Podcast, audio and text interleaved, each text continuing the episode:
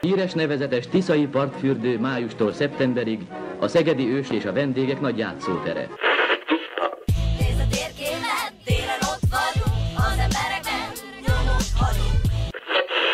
Bár Szegedet a történelem vihara gyakran megtépázta, polgárai példaértékű hozzáállása miatt mindig képes volt felállni és tovább lépni. Mert a legjobb hal a bor, abban nincsen szálka, mondják Szegedében.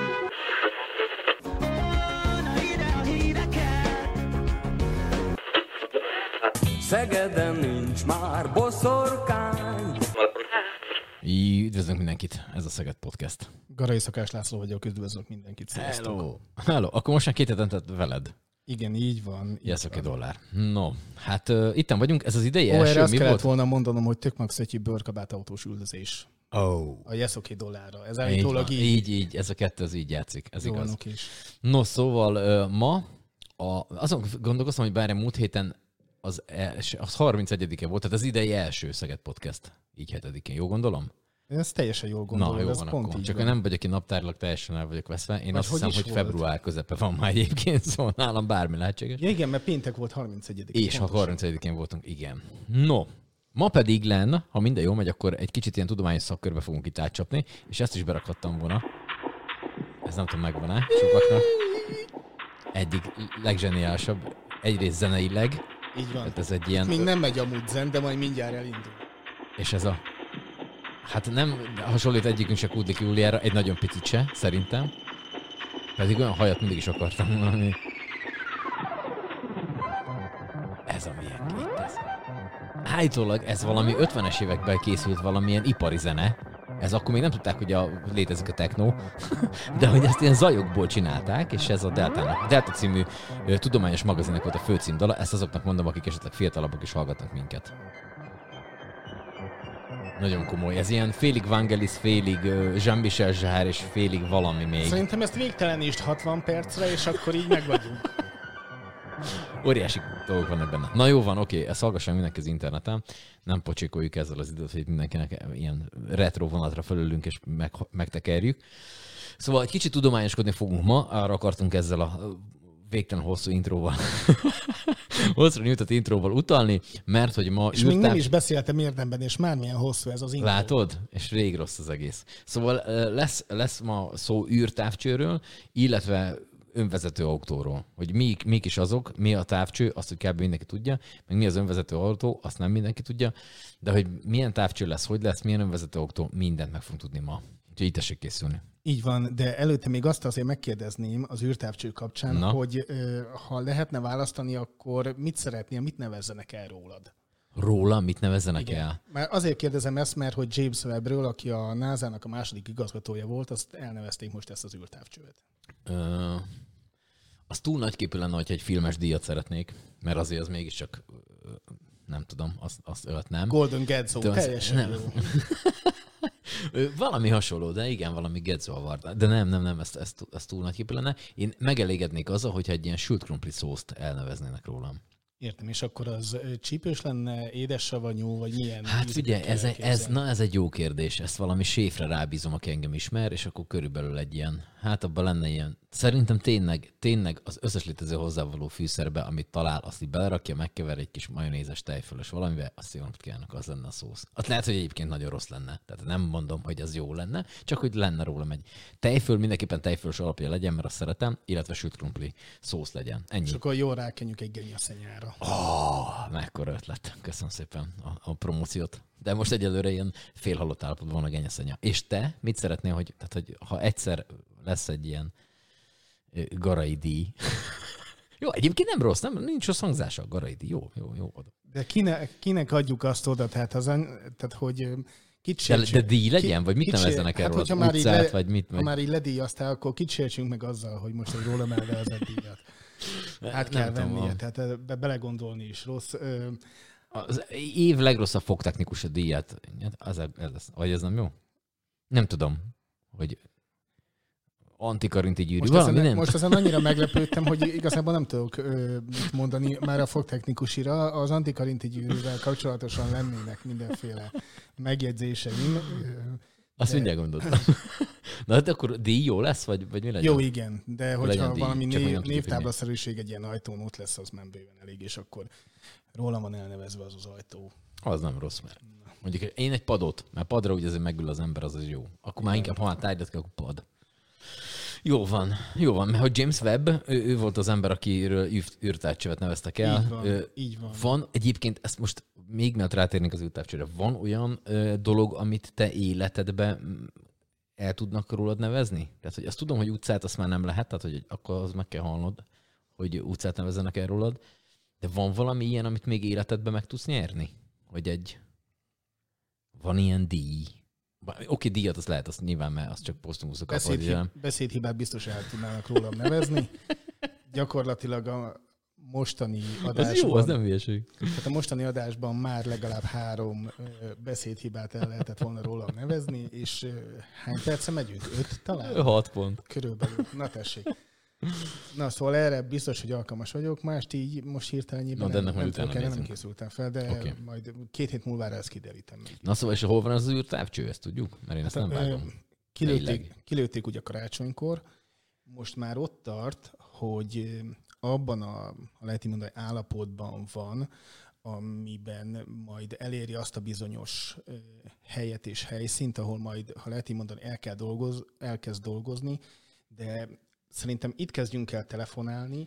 Telefonáljunk. Hívjuk fel Szalai Tamást. És akkor biztos, hogy nem fogunk ostobaságokat mondani, illetve hát én magam, magam részéről kép, én képes ebben a témában de... csak, azt, csak azt fogok tudni, de ezért, ezért jó a Szeged Podcast többek között, hogy föl tudunk hívni olyan embereket, akik értenek is hozzá. Tehát, hogy most beszélhetünk néhány óra hosszán keresztül arról, hogy hogy, hogy űrtávcső meg így ugyanúgy, és fogalmunk nem lenne, hogy ez hogy működik. Viszont felhívjuk Szalai Tamást. Halló, itt vagyok. Aha, és már is itt van a vonal végén. Szerbusz, üdvözlünk. Köszöntünk, Tamás. Üdvözlök mindenkit. Mondjuk el azt, hogy te a Szegedi Tudományegyetemen dolgozol, és akkor itt most hirtelenében átadnám a szót neked, mert hogyha jól tudom, akkor a optikai tanszéken vagy ha lehet mondani, hogy bejelentve, de hogy pontosan mit, mi mindent és ö, hogyan csinálsz ott ezen a bizonyos tanszéken? Igen, talán egyszerűbb úgy mondani, hogy a fizikai intézetben dolgozom, több egység is van, de azon belül hát valóban a, addig évek nagy részét az optikai és kvantumelektronikai tanszéken, egy jó hosszú év ezen töltöttem, most januártól a kísérleti fizikai tanszéken dolgozom, de ez mind a kettő a fizikai intézetnek a része, és ezt talán így egyszerűbb is megjegyezni, mert hát ez, a, ez az egység, ami valójában magába foglalja a teljes kutatócsoportunkat. Uh-huh. Hát akkor szóval, ezt szoktad mondani, mert nekem is volt egy olyan ismerősöm, aki egy ilyen olyan nevű dologba, és úgy, ő is úgy volt vele, hogy ott dolgozok a B-épületbe. Elég, elég, azt tudjátok, nem kell ezt úgy gondolni, fizikán vagy, jó, oké. No, és azért, hívt, azért hívtunk fel, ugye, mert hogy föllőtték ezt a bizonyos fantasztikus szuper űrtávcsövet, a James Webb űrtávcsövet hosszú idő után, és azt olvastuk különböző híroldalakon, hogy hogyha majd egyszer odaér, ahova neki oda kell érnie, akkor ti is az egyetemen hasznosíthatjátok azokat a bizonyos adatokat, fényképeket és minden egyebet, amit, amit onnan megkapunk, és különböző kutatásokat ezek alapján tudtok végezni. Kezdjük ezzel, illetve nem is ezzel. Tehát, mi ez az űrtávcső nekem? Ez, van, mert én az űrtávcsőt én azt úgy tudom elképzelni, hogy egy ilyen nagy távcső, amivel az űrt nézi az ember. De akkor ezek szerint ez nem az. Igen, hát ő, részben így is mondhatjuk, mondjuk az a helyzet, hogy minden nagy távcső a világűrt nézi, tehát ilyen szempontból az űrkitétel az űrtávcső szó elején az arra utal, hogy fizikailag a világűrben van maga az eszköz, ami hát most rögtön felmerülhetne a kérdés, hogy erre aztán mi szükség van, tehát távcsövet építeni, egy nagyméretű távcsövet, az így is bonyolult. Hát még hogyha mindezt a világűrbe szeretnénk juttatni, meg ott üzembe helyezni. Akkor Tamás, megkérdeznénk a... ezt a kérdést, hogy miért volt szüksége erre a dologra? Igen, kicsit elébe mentem. Nos, tehát ami a legfontosabb indoka annak, hogy egyáltalán miért küldünk csillagászati eszközöket a világűrbe, az az, hogy a Földünk légköre az nagyon sok mindenben akadályozza a csillagászat munkáját. Természetesen nagyon szeretjük a Föld légkörét, tehát véletlenül se szeretnénk azt, hogy eltűnjön, hiszen ugye a föld életnek egy nagyon fontos alapfeltétele, és hát azt a csillagászok sem kérdőjelezik meg. Az utóbbi néhány évtizedben, mióta lehetőség nyílt arra, hogy tényleg a föld légtérén túlra juttassunk csillagászati eszközöket, hát mondhatnánk, hogy szó szerint kinyílt a világ a csillagászok számára, tehát olyan, egyrészt van egy csomó hullámhoz tartomány, amit a földünk légköre nem enged át, blokkol. Ez megint nagy szerencse az élet szempontjából, hiszen vannak ezek között olyan sugárzások, mint például nagy energiájú ultraibolya, röntgen vagy gamma sugarak, ami hát jobb is, hogy nem érjen a föld felszínét, mert ez megint az élet szempontjából az élet hátrányos lenne. Viszont csillagászati szempontból nagyon izgalmas, és nagyon sok újdonságot tudhatunk meg az objektumokról ezáltal, és ebbe a, ezen tartományok, ezen hullámhosszak közé tartozik az infravörös hullámhossz tartomány is, amiben már az utóbbi évtizedekben több űrtávcső is nagyon sikeresen ö, dolgozott, és most a James Webb űrtávcső is ezt a kategóriát kívánja, hogy ezt a hullámhossz tartományt ö, fogja majd alapvetően vizsgálni. És hát egyébként az is egy nagyon ö, fontos dolog, hogy a Földünk légköre az még az átengedett sugárzásban is azért valamennyire befolyásolja negatív értelemben a megfigyeléseket, úgyhogy az igazán, mikor egy távcsőnek a kapacitásait igazán ki akarjuk használni a méretéből, az eszközéből fakadóan, azt leges legjobban a világűrben lehet megtenni. Csak hát ugye ennek van egy árnyoldala, amire gondolom, hogy mindjárt rá is kanyarodunk, hogy ez viszont nagyon nagy mértékben megdrágítja, és hát, hogy most is tapasztaltuk, időben is nagyon megnöveli egy ilyen távcsőnek az elkészítését és üzembeállítását. Világos, de pontosan ez lett volna így a következő dolog, hogy tizenöt évvel később lőtték most csak föl, mint ahogy eredetileg tervezték volna. Azt, ahhoz ugye hozzá vagyunk szokva, hogy, hogy itt Európában, Magyarországon így bizonyos dolgokkal így nem készülnek el időben. De hogy tehát Amerika, Amerikában a, a... Micsoda? Én még ilyenről nem hallottam. Gerzo még ilyenről nem hallott, majd akkor adás után mesélek neki pár dolgot ebben a kérdéskörben. De szóval, hogy az Egyesült Államokban, násánál tizenöt évet késni, az, az, az hogy jön össze? Az Mert... már nekünk kellemetlen. Tehát, hogy, hogy mi akadályozta meg, hogyha tényleg ez akadályt jelentett, vagy akadály volt az, hogy, hogy ezt a bizonyos űrtávcsövet tényleg tizenöt évvel később tudták föllőni. Nyilván tudják azt, hogy, hogy mi mindent és hogyan akartak vele vizsgálni, de... de nem volt hozzá elég alapanyag, vagy, vagy mi, a, mi volt az, ami így akadályozta azt, hogy, hogy ez, ez fölmenjen a, a világűrbe? Az alapanyagos kérdés nyilván hülyeség volt, de... Igen.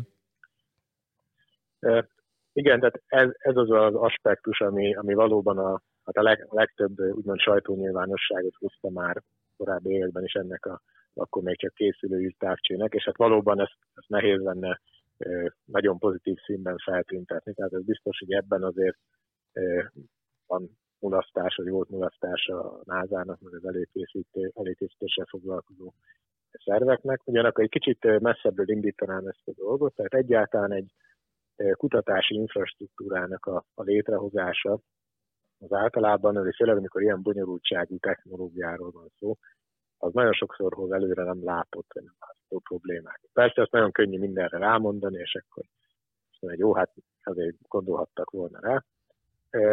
Itt először azt mondanám, hogy egyáltalán az, hogy űrtávcsöveket, tehát egy világűrbe lehet küldeni mondjuk egy nagyobb méretű űrtávcsövet, az már az ezerkilencszáznegyvenes években fölmerült, második világháború után, amikor semmilyen eszközt nem küldtek soha a világűrbe. Az első kis ilyen fémdobozt a szovjetek ugye az ötvenes évek vége fele küldték a világűrbe, és ahhoz képest, a negyvenes évek végéhez képest, a Hubble űrtávcsőn már akkor megálmodtak, az ugye ezerkilencszáznyolcvankilencben, tehát ötven évig van. Nyilván ugye a konkrét fizikai megvalósítás nem, nem a negyvenes években kezdődött, de azért ott is volt egy, egy bő egy évtizedes konkrét, sőt majdnem két évtizedes konkrét fizikai megvalósítás. A James Webb űrtávcső esetében, ami igazán meghosszabbította, megújította ezt az előkészületi fázist, az az volt, hogy egyrészt még soha nem küldtek föl ekkora méretű űrtávcsövet. hat és fél méter tükörátmérői eszköz, a Hubble űrtávcsőnek a tükre az két és fél méter átmérőjű, És ez nem csak pusztán a méretbeli különbség az, ami problémát jelent, hanem az, hogy a Hubble űrtárcsát ezt egyszerűen berakták egy űrsikló gyomrába, űrsikló fölütte, és pályára állt a Föld körül a Hubble űrtárcső. A James Webb űrtárcsénél két lényeges különbség is van ezzel szemben. Az egyik az, hogy ez nem fért be semmibe. Ugye már nincsenek is űrsiklók, tehát nem működik az űrsikló program. Az elérhető legnagyobb rakéta, amiben bele tudták pakolni, ez a francia Ariane rakéta, ebbe csak úgy fért bele az eszköz, hogy össze kellett hajtogatni, szó szerint. Tehát ez már egy olyan előkészletet igényelt, amit még soha nem csináltak. Ezt, ezt meg kell, ki kellett találni, hogy hogy lehet egyáltalán megépíteni ilyen eszközt, és be lehessen hajtogatni egy ilyen rakéta orkúba. Bocsánat, itt hagyj vágjak már közben egy pillanatra. Nem lett volna olcsóbb, vagy nem lett volna gyorsabb olyan hordozó rakétát csinálni, amiben összehajtogatás nélkül, akkor maradjunk ennél a dolognál, összehajtogatás nélkül befér ez a bizonyos űrteleszkóp? Nyilván nem, különben azt csinálták volna, nem? I- igen, tehát a rakétafejlesztés az, az egy nagyon problémás ügy egyébként, tehát a, ugye most, amiket látunk mondjuk a más esetek kapcsán, ami a sajtóban is sokszor szerepel, mondjuk a SpaceX-nek a fejlesztései, hát ott sokkal kisebb méretű rakétákról beszélünk. Jó, de a SpaceX-et azt ö, a Elon Muskék csinálják, ők meg nem állami cég, tehát ott, ott van egyfajta ilyen, ö, hogy mondjam, olyan profitérdekeltség, ami mentén lehet tudni azt, hogy ők azt komolyan veszik és normálisan megcsinálják. A násánál ugye egy kicsit más a helyzet, amerikai kormány önti oda a pénzt, tehát azért gondoltam, hogy, hogy hát, hogyha esetleg mégis lehetett volna akár egy nagyobb méretű hordozóra. Valószínűsítem, hogy végig, végig gondolták ezt az esetet. Ugye az is, azt is mindenképp figyelembe kell venni, hogy általában véve is, amikor a világírba akarunk juttatni rakétával egy akármilyen méretű testet, nagyon komoly korlátot szab az, hogy ugye egy nagyon nagy sebességre kell gyorsítani. Ugye, majdnem tíz kilométer per másodperc. Ez kilométer per órában több mint harmincezer kilométer per óra. Tehát egy elképesztően nagy sebességre kell gyorsítani ugye, a rakétát. Ugye ezt úgy szokták megoldani, hogy teljes rakéta gyorsul fel a végsebességre, menet közben, ugye a klasszikus rakéta technológiában bizonyos fokozatok ugye visszaesnek, a, lecsatolódnak és visszaesnek a föld légkörébe. Tehát ez önmagában egy nagyon bonyolult dolog. Rakétát megnövelni, magát a, akkor az sokkal több, azok sokkal több üzemanyagot igényelt volna, nagyon-nagyon drága dolog. Tehát én biztos vagyok benne, hogy ezt a részt végig gondolták, viszont nem is ez volt a legnagyobb probléma. Tehát ez, ez csak a kihívásoknak a kisebbik fele volt, hogy be kellett tudni csomagolni egy orkútba. A nagyobbik és sokkal hosszabb előkészletet igénylő dolog az, hogy a James Webb űrtávcsőben, ha bármi elromlik, semmit nem lehet rajta már csinálni. De a űrtávcsövet rögtön a... a Ú, de jó az. Hát igen, igen, tehát a, ugye azért nem, mert a Hubble űrtávcső, ahogy említettem, az a Föld körüli pályán kering, tehát körülbelül négyszázötven kilométerre van Föld felszínétől, elérhető közelségben. Volt is rá nem is egyszer példa, rögtön a pályára állítása után, ugye egy optikai elemet azt cserélni kellett rajta, és több olyan alkalom is volt, amikor űrsiklóval fölmentek az amerikai űrhajósok, és akkor ki kellett cserélni valamit a Hubble űrtávcsőn. A James Webb űrtávcső az a négyszázötven másfél millió kilométerre tesz a Földön. És fix pályán fog mozogni, tehát nem lesz közelebb. Ugye emberes küldetéssel soha semmilyen körülmények között nem voltunk még másfél millió kilométerre a Földtől. A Holdra se tudtunk már visszamenni a hetvenes évek eleje óta, pedig az idézőjelben csak háromszázhatvanezer kilométer. Tehát ezt nem... Számoktól hogy teljesen szét vagyok menve. Gyakorlatilag el sem tudom megképzelni. Igen, talán úgy a legegyszerűbb elképzelni, hogy háromszor olyan messzebb lesz tőlünk, mint a Hold. Majdnem négyszer olyan messze.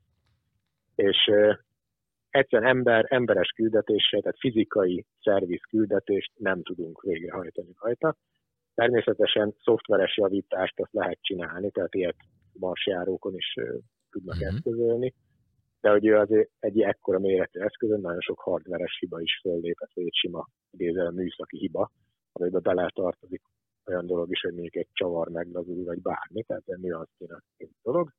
És ezt úgy kellett megcsinálni az űrtárcsát, hogy minden egyes dolog az automatikusan működjön ekkora távolságban a Földtől. Most, amikor december huszonötödike óta, vagy eltelt majdnem két hét, ezelőtt a két hét alatt most már kb. egy millió kilométert meg is tett az űrben az eszköz, és közben folyamatosan zajlanak azok a lépések, amik a tárcsének ezt a kicsomagolását, meg tényleg rendkívül bonyolult technológiáknak a ö, alkalmazását foglalják magukban. Például, ami, amit még szintén soha nem csináltak, hogy egy öt század milliméter, tehát az egy milliméternek a huszad része az vastagságú. Pont, pont erre akartam rákérdezni, hogy, hogy ö, minden drága, gyakorlatilag pillanatok alatt, ö, idézőjelbe téve pillanatok alatt javíthatatlanul elromolhat ö, minden, és eközben olyan, ö, hogy mondjam, érzékeny technológiák és technikák vannak, mint amit te is ö, most kezdtél el, el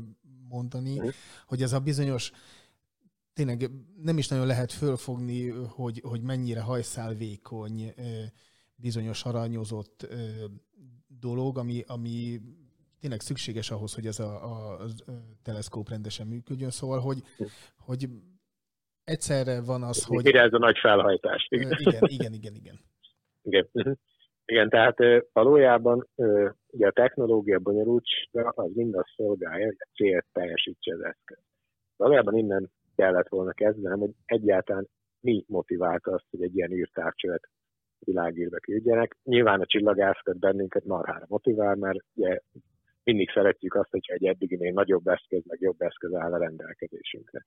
De azért erre nem adott volna több milliárd dollárt se az amerikai kongresszus, se a további közreműködő európai és kanadai űrügynökségek. Tehát itt olyan alapvető, az emberiség egészét érintő kérdésekre keressük a választ, mint például az, hogy létezhet-e élet közeli bolygórendszerekben. Ezt az itt a legközelebbi néhány tíz fényév távolságban lévő bolygók közül, amin esetleg életre utaló jelek vannak, ezt a James Webb űrtávcsével úgy gondoljuk, hogy meg fogjuk tudni találni. Tehát ez rögtön egy olyan dolog, ami eddig soha nem, erre soha nem volt eddig lehetőség. Tehát az, hogy tényleg direktbe ki lehessen mutatni azt, hogy van-e oxigén egy másik bolygó légkörében, vannak-e a felszínen óceánok, esetleg növényzet. Tehát ez rögtön egy olyan fundamentális dolog, ami, amire, hogyha, ha tényleg sikerül választ kapni, akár csak egy esetben és egy pozitív esetben, az azt gondolom, hogy alapjaiban változtatja meg, vagy legalábbis egy, egy alapvető előrelépést hoz majd az emberiség életében. Ez csak az egyik dolog, a másik, ami... Bocsánat, bocsánat. Itt egy kicsit álljunk már ugye pont ennél a dolognál, mert jó is, hogy erre is rátértünk, és, és elkezdted mondani, hogy ugye ez a bizonyos életkeresése, és van egyfajta ilyen, nem tudom most máshogy mondani, életfölfogásunk, amit te is említettél, hogy óceánok és a többi. De hogy eh, honnan tudjuk azt, vagy, vagy eh, honnan lehet azt eh, mondjam, megállapítani, Hogy, hogy másfajta életformák, ha lehet ezt így mondani, esetleg, esetleg nem találkozik a, hát én mondom, a munkája során az űrteleszkóp. Tehát azt, azt értem, meg, meg azt így tudjuk, hogy nekünk a, tehát ahhoz, hogy, hogy az a bizonyos élet kifejlődjön, vagy kifejlődött annak idején itt a Földön, ahol szükség volt a vízre, a, a megfelelő hőmérsékletre, azokra a bizonyos gázokra, oxigénre és a többire, ami, ami itt kell ahhoz, hogy, hogy életben legyünk, de hogy honnan tudjuk azt, vagy honnan lehet azt tudni, hogy más olyan bolygókon, amiket fölfedezhet, vagy megláthat ez a bizonyos űrteleszkóp, nem lehet-e, tényleg nem tudom máshogy mondani, másfajta életkörülmény? Ez egy teljesen jogos felvetés, és egy abszolút jó kérdés. Nyilván nem tudjuk, tehát természetesen nem tudjuk azt jelenleg, hogy létezhet-e más alapú élet. Ugye azt se tudjuk, hogy a miénken kívül ugyanolyan alapú élet létezik-e máshol. Tehát ez a szén alapú, szénhidrogén alapú élet létezik-e máshol. Ugye már sehol, még a naprendszerben semmelyik égitesten nem találtunk direkt bizonyítékot arra, hogy ez bekövetkezhetett volna. hogy előfordulhat volt, előfordulhat most, vagy a múltban előfordulhatott volna. Úgyhogy persze nyilván nem lehet kizárni ennek a lehetőségét, hogy vannak olyan helyek, akár a közelebbi csillagrendszerekben is, ahol más alapon szerveződtek esetleg életformák. Viszont ugye nyilván mindig a legegyszerűbb azt keresni, amit ismerünk, tehát első közelítésben azért az a leglogikusabb lépés, vagy legalábbis ezt próbálják a kutatók elirányozni, hogy próbáljunk egyáltalán a miénkhez hasonló bioszférát, vagy annak a nyomait találni, és ha esetleg azt mutatják majd ki az első vizsgálatok, hogy, hogy abszolút nincs ilyen. Tehát a környezetünkben, itt a kozmikus, szűkebb kozmikus környezetünkben abszolút nincsen ilyen bolygó, akkor el lehet gondolkodni azon, hogy érdemes akkor már komolyabban is akár kutatási projekt szintén is elgondolkodni, hogy jó, hát akkor, akkor nézzünk egy újabb lehetőséget. Nyilván azt azért senki nem gondolja, meg ezt is soha nem írták le tudományos programként, hogy na, biztos, hogy fogunk találni idegen életformát valamilyen bolygón a James Webb űrtávcsővel. Tehát azért ilyen, ilyen ígéretet azt, azt senki nem tudott, és senki nem csak akart tenni. Arra viszont tényleg túlzás nélkül, túlzás nélkül állítható az, hogy ha földihez hasonló, vagy általunk ismert ö, elemekre épülő, ö, általunk ismert feltételrendszerre épülő bolygót meg tudunk vizsgálni James Webb űrtávcső, akkor azzal azért közelebb fogunk kerülni ennek a kérdésnek a megválaszolásához. Uh-huh. És akkor volt a másik, mert ugye itt közben Laci belét folytatta a szót, tehát az egyik az, hogy az életkeresés, a másik pedig? Igen, a másik pedig, ami hát talán egy első hangzásra nem a, e, talán nem mindenkit hoz látva, e, ez pedig a, a, egyáltalán a világegyetemünknek a, a alakulása. Tehát az, hogy amit ma látunk, e, ez a, egyébként rendkívül e, hihetetlen és rendkívül szárt a szót is használtam, hogy ilyen nagyon nagy és idegen világegyetem, tehát amiben rendkívül nagy távolságokra vannak egymástól a galaxisok, hiába látunk, tehát tényleg milliónyi galaxist ismerünk, de számunkra talán kicsit elérhetetlen távolságban vannak, de ezeknek a léte az mind a mi eredetünket is valahol magyarázza. A mi galaxisunk, benne a csillagok, azok ugyan, ugyanolyan módon jöhettek létre, vagy nagyon hasonló módon, mint más galaxisok, és mivel ugye időgépünk jelenlegi fizikai tudásunk szerint nincsen, tehát a saját naprendszerünk, a saját galaxisunk születését nem fogjuk tudni megnézni egy időgép segítségével, de egy más értelemben vett időgépet, James Webb űrtávcsövet használhatunk erre, tehát láthatjuk azt, hogy hogyan formálódnak éppen nagyon nagy távolságban lévő fiatal galaxisok, vagy akár itt a mi galaxisunkban éppen most hogyan születnek új naprendszerek. Tehát ezt, ezt akár idézelben, élőben is tanulmányozhatjuk a James Webb űrtávcső segítségével, az infravörös tartomány választása ez, ez részben azért is volt indokolt, mert ezeket a folyamatokat mind ilyen módon láthatjuk. Tehát az, hogy tényleg na ott születik egy naphoz hasonló csillag, és hú, ott pont ott alakulnak ki a bolygók, ilyen felfedezéseket is remélünk az űreszköztől. Na most azt olvasom a, az egyik cikkben, ami ezzel a, a űrteleszkóppal foglalatoskodik, hogy ti ezt akkor felolvasom a biztonság kedvéért, legalább addig se őzök. Szupernova robbanások csillagközi por formálódásához vezető utóhatásait deríthetitek föl. Ez részben már az, amit most itt említettél, vagy ez valami teljesen más kutatási terület, amit, amit ti majd végeztek ennek a, a teleszkópnak a segítségével? Részben azt gondolom, hogy mindenképp köthetjük ezt az előzőekben elmondottakhoz. Két szempontból is az egyik, hogy a, amit mondtam, hogy nagyon nem távoli, tehát tényleg fényév milliókra lévő galaxisokban zajló események, ugye első hallásra nem kötődnek hozzánk, tehát mindenki joggal mondhatja, hogy mit nézegetjük ezeket, hát soha semmilyen közünk nem lesz ezekhez az elérhetetlen messzeségben lévő eseményekhez.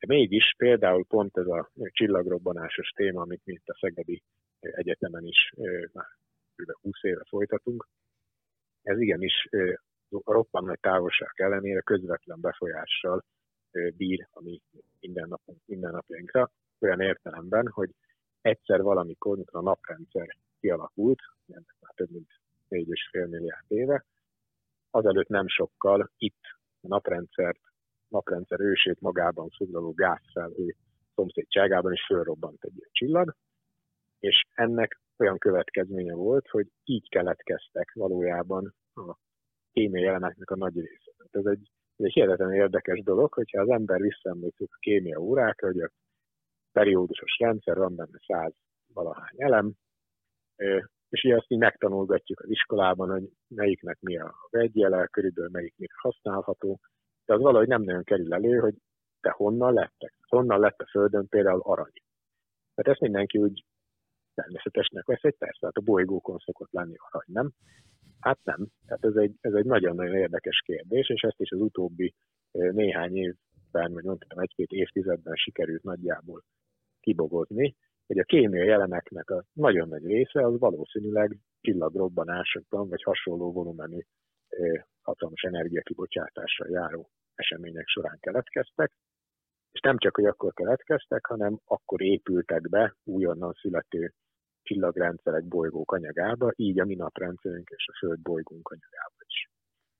Úgyhogy mi részben azért is választottuk ezt a témát, mert a színfravörös tartományban meg lehet figyelni csillagrobbanásokban, akár sok évvel, öt-tíz-húsz évvel a robbanás után is olyan folyamatokat, ami ilyen elemkeletkezésekre utal, másrészt pedig az emlegetett porszemcse keletkezés is egy, egy konkrétan az infravörös tartományban nyomon következő folyamat. Ez pedig szintén ahhoz kötődik, hogy a porszemcsék, amik a, nem csak a Földön, nem csak a szobánk sarkában ö, fordulnak elő, hanem nagyon nagy mennyiségben a világegyetemben is, itt a, a galaxisunkban, naprendszerünkben is. Ezekről megint nem tudjuk igazából, hogy honnan lettek. Azt viszont tudjuk, hogy nagyon fontosak. Tehát a Föld bolygó maga az ilyen apró porszemcsékből kezdett el összeállni, és hosszabb folyamat során ö, alakult ki végül is az a bolygótest, amit ma ismerünk és otthonunknak tudunk. De azt, hogy eredetileg azok az építő kockák, azok a porszemcsék pontosan honnan lettek, ezt ö, nem egészen tudjuk, ö, de az egyik ö, komoly jelölt erre a szupernóva robbanások, tehát különböző napunknál általában nagyobb tömegű csillagoknak a halálakor, végső felrobbanásakor bekövetkező folyamatoknak köszönhető. Úgyhogy úgy tűnik, hogy ez a Távcsőidőosztó Bizottságnak is rányerte a tetszését, és a tudományos próbát is kiállt, hogy ez valóban egy fontos kérdés, amit érdemes egy tíz milliárd dolláros eszközzel vizsgálni. Egész olcsó. Na, én közben kérdeznék egyet, vagy hát többet is.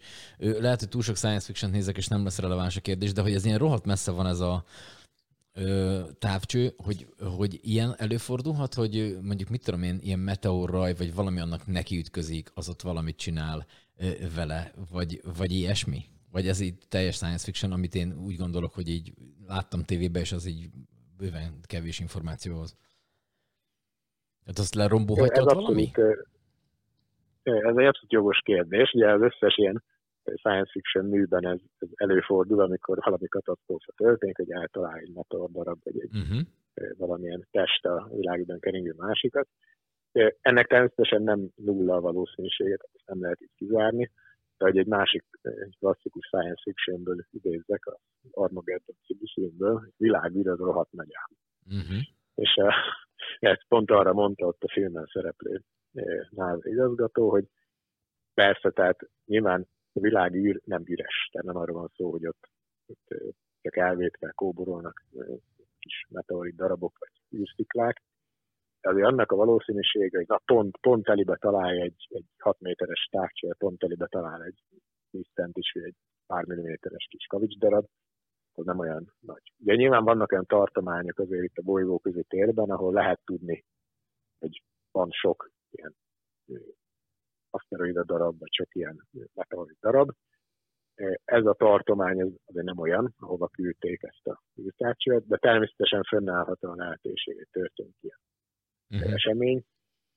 Ahogy egyébként áll ez a távcső a térben, ennek a legérzékenyebb része ilyen szempontból, ez a már emlegetett, nagyon-nagyon vékony kifeszített ilyen a pajzs, ilyen bővédő pajzs, az gyakorlatilag úgy áll, hogy a, a naprendszer síkjában van, tehát idézőjelben éléről kéne eltalálni egy testnek, hogy nem is minden naprendszer síkjában mozog, ami azért kicsi az esély. A tükör az, ami úgymond egy ilyen tényleg nagy felület, amit eltalálhatnak a esetleg kisebb darabkák, az önmagában nem jelentene hatalmas tragédiát, tehát az, hogy egy óriási tükrön keletkezne egy pici repedés, nagy Isten, az még egy kezelhető dolog, tehát az fizikailag nem okozna egy akkora problémát. Nyilván bízunk abban, hogy pont nem úgy alakul az élet, hogy ebben a tíz évben, vagy tizenöt évben, ami az űrtávcső tervek szerint működik, ott pont nem akkor csörtet arra valami nagyon méretű űrszikla. Nyilván ezt megakadályozni, de nem nagyon lehetne, bár van saját hajtóműve az űrtávcsőnek, tehát adott esetben bizonyos mozgásokat tud és fog is végezni. Persze ez az kéne, hogy előre lássuk, hogy jön felé valami. Uh-huh. Úgyhogy ezt reméljük, hogy erre nem lesz szükség. A föld körüli pályán keringő testeknek ez egyébként most már mindennapi gyakorlat. Tehát az űrállomás, meg a nagyobb űreszközöket rendszeresen mozgatják, hogyha azt látják, hogy jön valami test felé, ami esetleg problémát okozhat. Még ennek a nagy része nem a világűrben, nem a távoli világűrből, nem ilyen csillagközi meteoritok forma, meteorok formájában, hanem hát az ember által szőítatott űrszemét formájában jelentkezik. Ha. ha már itt tartunk a filmeknél, most ugye ez a Don't Look Up című film egészen nagyot megy, és hát ugye ott érkezik egy ilyen földet elpusztító üstökös. Azt nem tudom, hogy az mennyire segíti elő az, hogy van ott egy távcső nagyon messze, hogy az... hogy azzal mondjuk észre lehet venni egy ilyet, vagy az nagyon messze van, vagy, vagy ezt ö, releváns-e a, a filmben lévő dolog? Tehát ezt, ezt csak észreveheti valaki teljesen a földről? Teljesen mindegy, fölküldik a... Bruce Willis, berakják a bombát, és megvan oldva minden. Jó, de Bruce Willis mostanában néztem, hogy nem, annyira, annyira rossz filmekbe szerepelt, szerintem mert nem küldik sehova. Szóval, hogy, ö, szóval, hogy ez így, így lehetséges, hogy azzal mondjuk megelőzünk egy valamit, vagy legalábbis hamarabb észreveszünk? Vagy, vagy ez ilyen, vagy csak ezt én képzelem el? Vagy ezt már csak az utolsó pillanatban alapvetően... lehet valaki észrevenni a földről, és akkor már tényleg fölösleges fölnéznünk? Alapvetően azt kell mondani, hogy erre működnek, hál' Istennek azt lehetne, hogy működnek a technológiák, hát nem is az elhárítási még, de a, a detektálási, vagy ez a monitorozási technika az működik. Ennek azért a féleszköze nem a James Webb űrtávcső, nem az lesz. Ennek egyszerűen az az oka, hogy ilyen föld fele, vagy potenciálisan a föld felé tartó kis testeket olyan távcsövekkel lehet legjobban észlelni, amik nagyon nagy részét látják az égbolt. A James Webb űrtávcső az, az egy nagyon részét fogja egyszerre látni az égboltnak. Mm-hmm. Neki az lesz a feladata, hogy egy valamit nézzen, de azt nézze meg nagyon jól. Mm-hmm. A, vannak viszont a föld felszínén telepített olyan eszközök, és a világűrben is vannak olyan eszközök, amik azt a amikor azt a feladatot kapták, ugye az a feladatuk, hogy, hogy egyszerre egy nagyon nagy részt lássanak az égboltból, és különböző szoftveres, precíz szoftveres megoldásokkal ki lehet szűrni mozgó objektumokat ezeknek a felvételein. Ilyen program egyébként Magyarországon is működik. Ráadásul Szegeden indult annó, a kilencvenes évek végén a Szegedi kisbolygó program, ami most már jó pár éve a legnagyobb magyarországi csillagvizsgálóban, a Mátrában lévő Piszkés-tetői akadémiai obszervatóriumban zajlik. Hát ott is van egy, egy nagy, hát nem annyira nagy, egy kilencven centi távcső, amire van szerelme egy, szerelve egy tényleg profi világszintű kamera, és azzal a kamerával, illetve annak az elődeivel már rossz évek óta monitorozzák. Szegeden kisbolygók közöttük például a Földre potenciálisan veszélyes kisbolygók után kutatva, és ilyen hasonló, még nagyobb léptékű programok is működnek szerte a világon. Úgyhogy azt lehet mondani, hogy azért az olyan méretű égi testeket, amik a filmben is szerepel, tehát ilyen egy kilométer átmérő testeket, azokat valószínűleg időben észrevennék. Tehát mostani technológia mellett azért nagyon... Tehát sok, sok bal szerencsés fordulatnak kéne egyszerre ahhoz történni, hogy mondjuk egy ekkora testet ne vegyünk észre e, időben. Hú, most, most kicsit, meg, kicsit, kicsit, kicsit megnyugtattál, így legalább már azért tartós teljesen. Igen. Mondjuk azt a film is nagyon jól bemutatta, én is láttam, és nagyon tetszett maga a koncepció, meg az ötlet, hogy ez még ugye önmagában nem elég. Tehát itt uh-huh. még ha tényleg esetleg adódna egy olyan dolog, hogy egy földfele tartó és komoly problémát okozó testet találnánk, akkor mi, ugye mi a következő lépés? A Bruce Willis technológia, ez az atombombás, ez nem volt rossz ötlet, bár már egy húsz évvel ezelőtti poén volt az akkor Szegeden dolgozó Kis László csillagász akadémikustól, hogy sokkal jobban jártak volna, vagy sokkal, még sokkal pozitívabb lehetett volna a filmbefejezés, hogy atombombát robbantanak, hanem egyszerűen egy festőbrigádot küldenek föl, és befestik fehérre az aszteroidát. Mert így a napnak a, a fénynyomása sokkal nagyobb hatást tudott kifejteni, és valószínűleg eltérítette volna a pályához, és senki nem halt bele. Az meg. De hát ez a, csak nyilván kicsit unalmas lett volna nézni két és fél órán keresztül egy festiköt. Román, román vendégmunkások, hogy kenik lefelé, azt megnéztem volna. És az Tarr Béla rendezi, és real time-ban, hogy ott kenik. Azt mondjuk megnéztem volna. Igen, igen. Hát ez egy, egy művészfilmnek valószínűleg jó lett volna. Viszont egyébként a valóságban is most már zajlanak ilyen előkészületek, hogy tényleg mit lehetne csinálni, hogy történik egy esemény. És hát nem is ezt a festékes megoldást, de egy olyan megoldást próbálnak tesztelni majd valószínűleg a NASA részéről is, hogy egy hajtóművet, egy ilyen rakéta hajtóművet telepítenének a kisbolygóra, ami különböző irányba lökködné, idézőjelbe ezt az űrsziklát, és hogy ezt kellő távolságban teszi a Földtől, akkor még egy relatív komolyabb pályamódosítást is lehetne csinálni. Úgyhogy ezt, ezt azért elég komolyan veszik, és nyilván ez is egy olyan dolog, amire végtelen mennyiségű pénzt el lehet költeni. Tehát itt is azért próbálnak egyensúlyozni a, a realitás és a, a megfelelő kockázatoknak a, a, a tármesdjén. De például a NASA-nál komolyan felmerült utóbbi években olyan ötlet is, hogy, hogy egyszerűen vontassunk ide egy kis bolygót, tehát legyen idézelben egy ilyen házi állat kisbolygónk, amit bevontatunk a hold körüli pályára, és akkor azon lehetne gyakorolni. Tehát azon lehetne gyakorolni az ilyen állható műveleteket.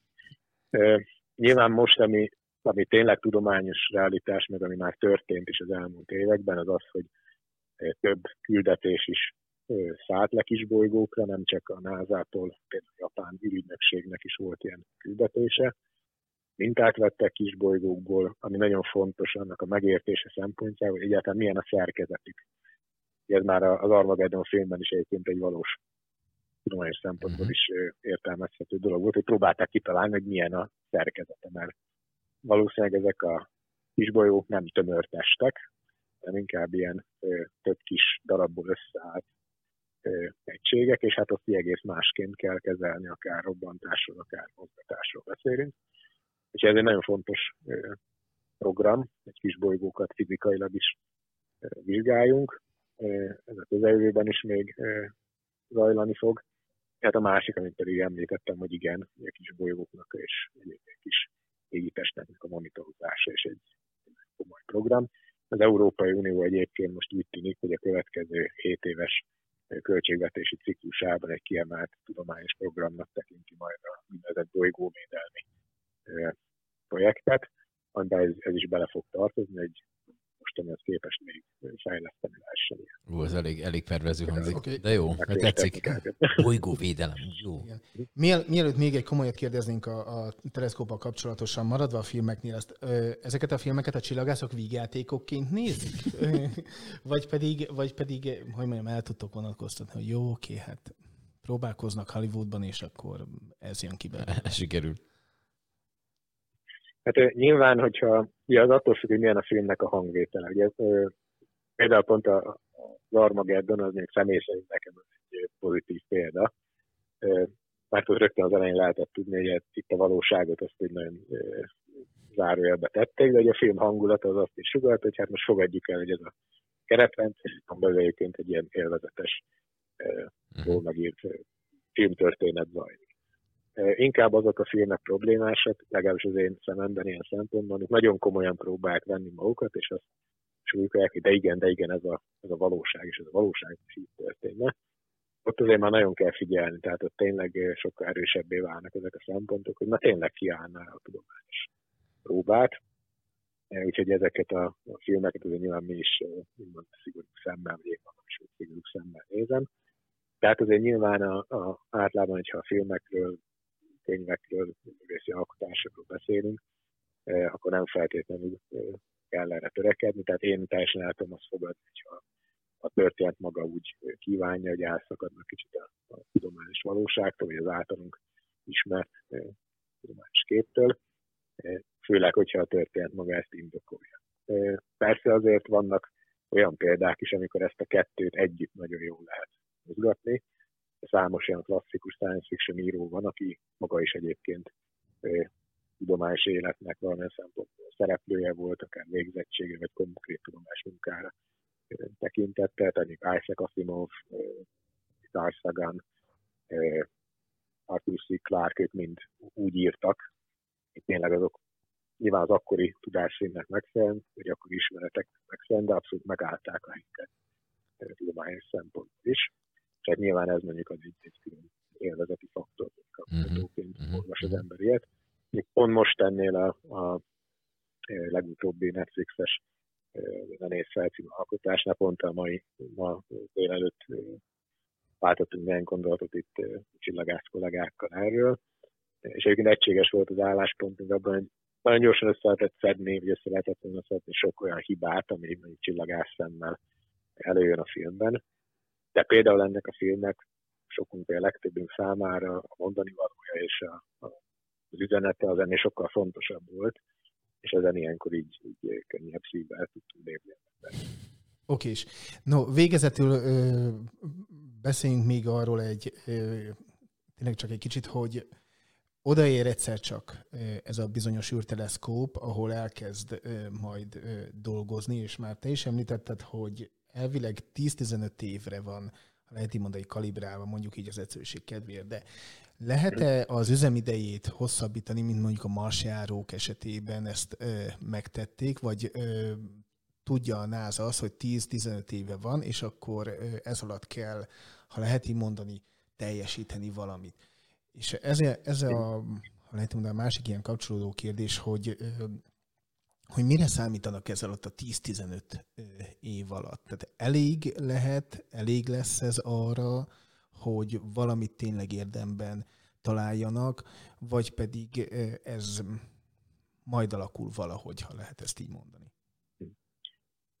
Alapvetően onnan kezdeném, hogy ugye most a, eddig ez a nagyon hosszú előkészületi fázis, illetve a december huszonötödike óta eltelt időszak, ez most még körülbelül január végéig tart olyan szempontból, hogy az január végén éri el a távcső a végső pályáját, tehát akkor fog pályára állni, addigra teljesen üzembe is áll, tehát az összes minden, aminek ki kell nyílni és be kell kapcsolni, az ki fog nyílni, remélhetőleg be fog kapcsolni.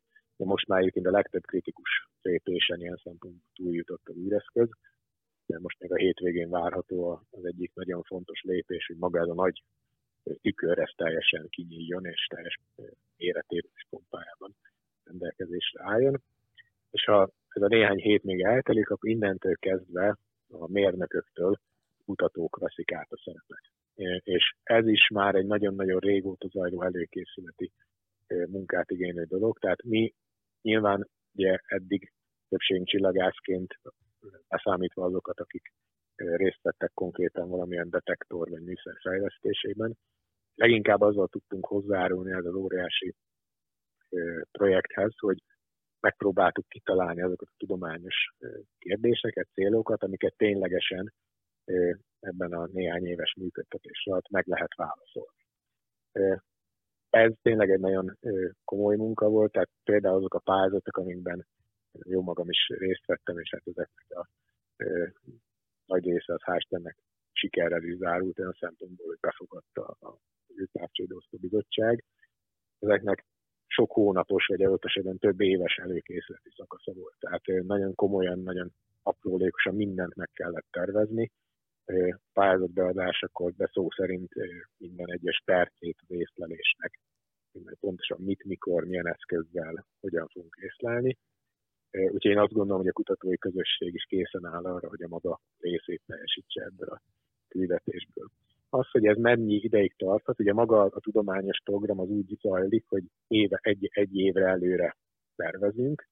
Tehát most, ami márciusban nyilvánosságra hoztak eredmények, hogy melyik kutatócsoportok is milyen programokkal végezhetik az első megfigyeléseket a távcsővel, ez egy egyéves időszakon szól, tehát várhatóan idén júniusban kezdődik ez az időszak, addigra lesz teljesen kész a tárgy olyan szempontból, hogy a tesztfelvételeknek az kiértékelése is megtörténik, tehát huszonkettő júniustól lesz éles üzemben a tárgy, és egészen huszonhárom nyaráig végzi azokat a méréseket, amik most már tudottak, ismertek, tehát a már elfogadott programok alapján zajlik. És ez a későbbiben is mindig így lesz, hogy mindig bő egy évre előre fogják kiosztani a tudományos programokat, azoknak az idejeit. Nyilván lesznek olyan esetek, hogy most történnek mérések, és azok a tapasztalataiból okulva esetleg új ötletek, vagy a korábbi ötleteknek valamilyen módosítása zajlik majd le. Illetve előfordulhat olyan is, hogy egy előre nem látott esemény az, amit majd monitorozni fog a tárcső. Nem feltétlenül mondjuk egy kisbolygó érkezését, mert azt, ahogy mondtam, nem annyira ez a tárcsőt passzol, de elképzelhetők olyan események, például a közeli galaxisban, itt a naprendszerben bekövetkező esemény, amire majd rá tud fordulni az esetben a tűztárcső. Úgyhogy az, hogy pontosan majd mennyi ideig fog tartani ez a működés, ennek két, két nagyon fontos tényezője van. Az egyik, hogy mennyi üzemanyaga marad. Eddig ezzel nagyon jól áll az űrtávcső, tehát hál' Istennek itt az első két hétben minden egyes olyan kritikus pontnál, amikor szükség volt a saját üzemanyagfogyasztásra, az a lehető legminimálisabb eset, legminimálisabb fogyasztással történt meg. Ebből úgy tűnik, hogy ha nem lesz szükség extra dolgokra, akkor marad elég, akár tíz évre is. Másik dolog viszont az a hűtőanyag, ugyanis ezeket az infravörös detektorokat nagyon-nagyon alacsony hőmérsékleteken kell tartani. Ezért volt ez a hatalmas technológiai fejlesztés és ezek a vékony hővédő pajzsok, mert közel mínusz kétszázhetven fokon kell tartani az eszközöket, amit hát mondhatnánk, hogy jó, hát a világűrben van hideg hozzá. Persze, de a napnak a fénye, az, a napsugárzása az éri a távcsövet, tehát azt valahogy ellensúlyozni kell. Mindezett masszív és aktív hűtési folyamatokkal. És az aktív hűtést ezt egy folyékony hélium hűtéssel tudják megvalósítani, amely viszont teszünk bármit is, az, az egy idő után elkezd majd szivárogni, tehát az párologni, és ennek az élet, becsült élettartama is ilyen hat-tíz év, tehát nyilván, ha az elfogy, akkor még lesznek olyan detektorok, amik anélkül is működnek, de leghosszabb hullámoszon működő detektornak ez a, ez a hélium fogyás fog majd a végét jelenteni, de abban bízunk, hogy a, a folyékony héliumot nem igénylő detektorokkal akár még tényleg tizenöt is elműködhetünk tárcső. Ugye a Hubble tárcső is lehetleg csak egy nyolc éves küldetésre tervezték, és már harminc, majdnem harminckét évben jár. Úgyhogy a James Webb-nél a harmincöt nem is, de tizenöt évet most még láthatom. No hát bízunk benne, hogy tizenöt évig akkor tényleg fogja kémlelni az eget. Hát azt nem tudom, hogy most... Ha közben esetleg bármi van, benne, akkor, hogy... akkor szóljál rögtön. Igen, én arra akartam rá kanyarodni, hogy nem tudom, hogy abba bízunk-e, hogy, hogy mit és hogyan fog látni, illetve hogy amit lát, az, az nekünk mennyire lesz, hogy mondjam, kedvező, bíztató, örömteli, tehát gondolok itt arra, hogy egyszer csak majd elkezdenek tényleg idegetni az ufók, ha lehet ezt így mondani, vagy pedig ö, nézi a semmit, és, és, és csak azt látja, hogy ott nincsen egy, ö, tényleg, tehát semmi nincs ott. Igen, szerintem abban mindenképp lehet bízni. Nyilván elsősorban a tudományos élet szereplőinek lesz az első hónapok, ami számunkra izgalmas, mert kijönnek az adatok, és mi elkezdünk vele dolgozni. De azt gondolom, és ezt azért a NASA az elmúlt időszakban, és az Európai Ürűnökség is az elmúlt időszakban bizonyította, hogy mindent el fognak követni annak érdekében, hogy a nagy közönség is első kézből tájékozódjon egyrészt a eredményekről, másrészt, hogy ezeknek a látványfaktora is meglegyen. Tehát azért azt gondolom, amikor az ember egy, egy Hubble űrtávcső felvételt néz az interneten, azért az is megérinti, akik mondjuk foglalkozás szerint galaxisok vizsgálatával foglalkoznak, és hát a James Webb űrtávcsővel aztán még látványosabb képeket csinálni, és ilyen szempontból is azt gondolom, hogy különösen mondjuk a fiatal generációknak a, csak a természettudományok felé való orientálása szempontjából ez biztos, hogy ez egy motivációs előtt. No, hát akkor legyen így. Köszönjük szépen, hogy rendelkezésünkre álltál. És, hát akkor jó munkát kívánunk mindenképpen, meg kellemes hétvégét. kutatásokhoz. Köszönöm szépen, köszönöm én szépen. is, köszönöm szépen én is, ha bármi fontos lesz, azonnal jelezni. Rendben, köszönjük, köszönjük szépen, szervusz, ciao, ciao, ciao.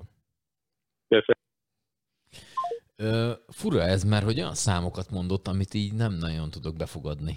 Tehát, hogy ez, a, ez mennyire van, hogy vitték? Tehát, hogy ez a, a, tényleg ilyenkor elgondolkodok, Várjál, hogy mondom, ahhoz mondom, képest, hogy, hogy én most. milyen hülye vagyok, ahhoz képest mennyi okos ember lehet? Tehát, hogy ez egy... Tehát, hogy Hogy ezt így oda és viszik, még ezeket az, az okos majd... embereket se tudjuk megszámolni valójában. Képzeld, de, de hogy az, hogy ott majd, hogyha jön valami vele szembe, ugye elhangzott, hogy valamennyit azért tud mozogni. Tehát, hogy azt, tehát, hogy amikor ő ott azt észleli, elküldi azt az adatot ide nekünk, hogy ott jön majd valami.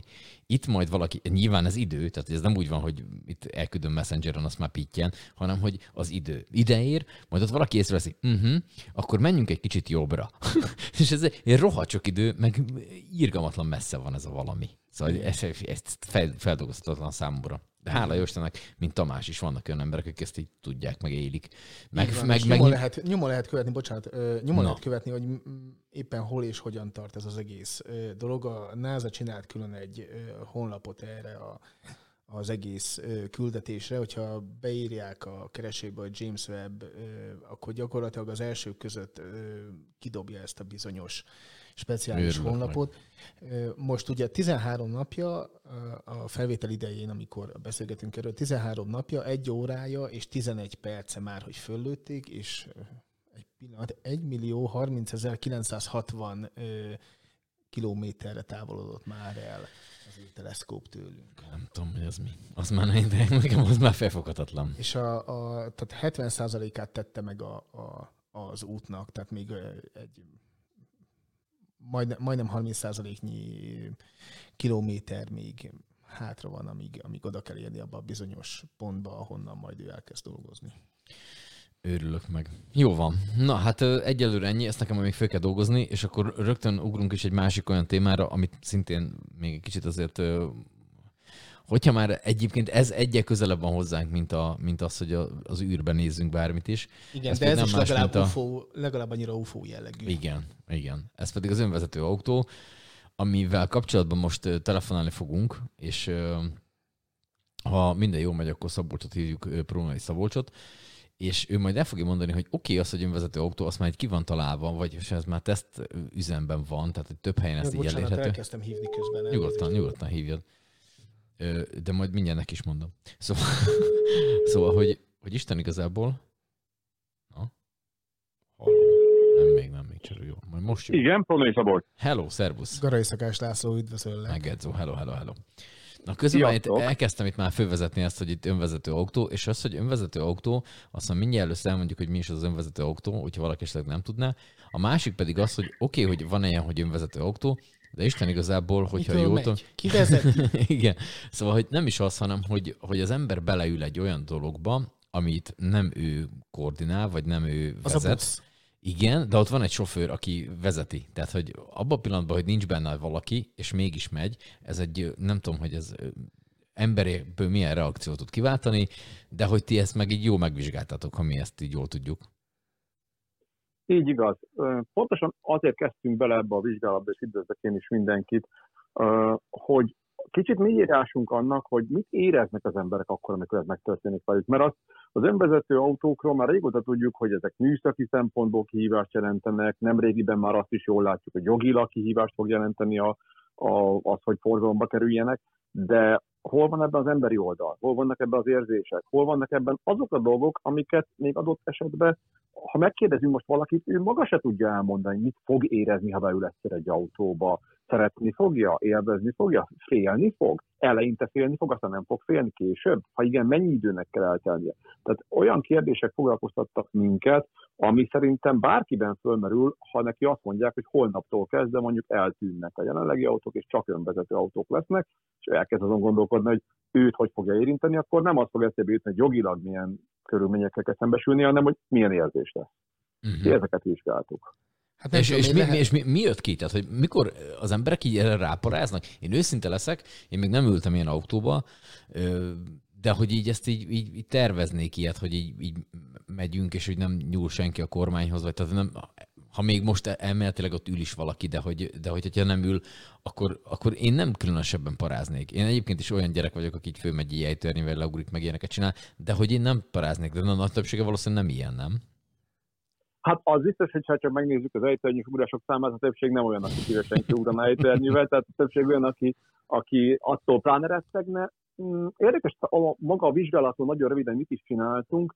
A fő ötletünk az annyi volt, hogy az embereket ne simán egy kérdőívvel kérdezzük meg, anélkül, hogy valaha ültek volna autóba, hanem fogjuk, tegyük bele őket egy ilyen autóba, és ehhez rendelkezésre állt egy szegedi Tesla, amit tudtunk erre használni, rendelkezésre állt a szegedi repülőtér, amit lezártak nekünk arra az időre, és ott a kifutópályán, egy ilyen elalakban, tehát a kifutópályán rávezetőjén, meg magán a kifutópályán vigyük végig az embereket, először úgy, hogy a sofőr vezeti az autót, utána pedig a sofőr a tarkójára teszi a kezét, hátradől, de legalább még ott ül valaki, tehát még ebből a szempontból uh-huh. mindig kevésbé parás, mint egy olyan helyzet, ahol nem ül senki rajtunk kívül, de hátra teszi a kezét, és megcsinálja megint az autó ezt az elalakú oda-visszát.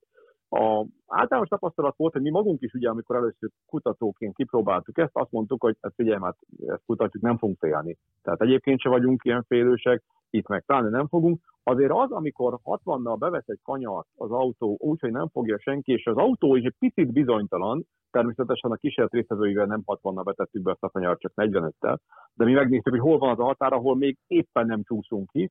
Őszintén azért megmarkolja az ember a tér talácsát, amikor nagy, uh, már csak azért is, mert azért bizonytalan vagy abban, hogy biztos, hogy tudja a gép, hogy mit csinál. Tehát, hogy tudni, hogy nem fog most az egyszer hibázni. Úgyhogy hát ezt csináltuk, és igen, erre voltunk kíváncsiak, hogy vajon milyen érzelmek lesznek, és mondjuk a félelem az mennyire fog megjelenni. Mert amíg megkérdezünk valakit, hogy fog-e félni, ott egy kis százalék az embereknek mondja azt, hogy tényleg fog. A többség egyébként az kb. Ezt mondja, mint itt az előbb mondta, hogy hát nem hiszem, hát nem fogok én nagyon félni ebbe az egészben, nem, meg lehet, hogy gyorsan szokni, de mi van akkor, ha ezt ö, ilyen E E G, tehát ilyen fejre szerelhető elektródákkal, meg olyan szemüveggel, ami nézi a pupillát, meg a szemmozgást, megmérjük, hogy amúgy tényleg mit érez. Tehát valóban fél vagy nem fél, izgatott vagy nem izgatott, ö, nyugalmi állapotban van vagy nincs abban, és nem csak megkérdezzük tőle. És tök érdekes eredmények jöttek ki, részben nem az, mint amire számítottunk. Három dolgot néztünk, az egyik, hogy mi van, ha bocsánat, valaki... szabad, szabad ne feled, milyen, ha lehet mondani, prekoncepciótok volt, tehát hogy maga a mérés előtt mire számítottatok, hogy körülbelül milyen adatok lehetnek, vagy hogyan fogunk reagálni? Azt gondoltuk, hogy a, a kérdőíves felmérést azt, azt gyakorlatilag, hát ha nem is kell kidobni, de, de teljesen hatástalan ez, elég lesz csak az eszközöket rárakni, és az alapján be fogjuk azonosítani az embereknek egy része fél, a, aki fél az nem akar ilyen autóba ülni, aki meg nem fél, hanem ilyen pozitív izgatottság, ilyen, ilyen élményszerű állapotot él át, azok meg be akarnak ülni. És nem, az jött ki, hogy úgy működik ez jól, ha egyszer használunk kérdőívet is, meg ilyen eszközös mérést is, akkor tudunk jó eredményekre jutni, és különösen érdekes volt, hogy ha csak kérdőíven kérdezünk valakit, mielőtt valaha ült volna autóban, és megvizsgáljuk, hogy a kérdőív eredményei alapján ő mikor fog, vagy mikor nem fog ilyen autót használni, azt láttuk, hogy ilyen funkcionális tulajdonságoktól függ. Tehát, hogy azt mondták a kérdőív alapján, hogy hát akkor fogok, hogyha ez nagyon lerövidíti az utazási időt, hogyha én tudok közben dolgozni, tehát ilyen hatékonyságról, funkcionalitásról beszéltek, hogy milyen jó lesz ez nekik a mindennapjaikban, mennyire hasznos lesz. Aztán beültek az autóba, megcsinálták a kört, kiszálltak, kitöltöttek újra egy kérdőívet, megnéztük ezt a második kérdőívet, abból az jött ki, hogy már nem a funkcionális dolgok voltak fontosak, hanem az élmény. Azt mondták, hogy hú, hát így kipróbálva azért, azért az élmény az fontosabb lesz, hogy mennyire fogom én ezt az egészet élvezni, és, és maga és ez az egész... Élve, élvezték jellemzően ezeket a bizonyos utakat, vagy pedig igazából úgy mentek oda, hogy hát úgysem félek, és aztán jött negyvenöttel a kanyar, és elkezdtek gyakorlatilag fékezni, és fogni a kormányt, és már ami előttük van képzeletben, és próbáltak ők is így kanyarodni együtt az autóval.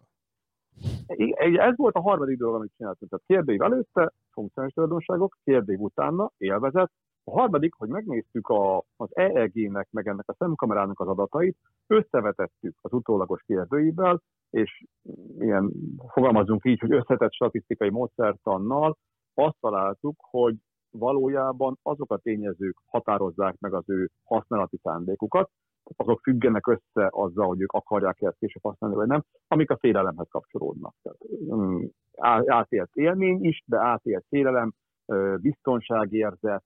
Tehát ezek a tényezők azok, amik domináltak, és emellett volt még persze, megjelent az is, hogy, hogy mennyire lesz ez számukra később hasznos, de tehát megjelenik a félelem olyan formában, amit pusztán kérdőivel nem bírtunk volna feltárni.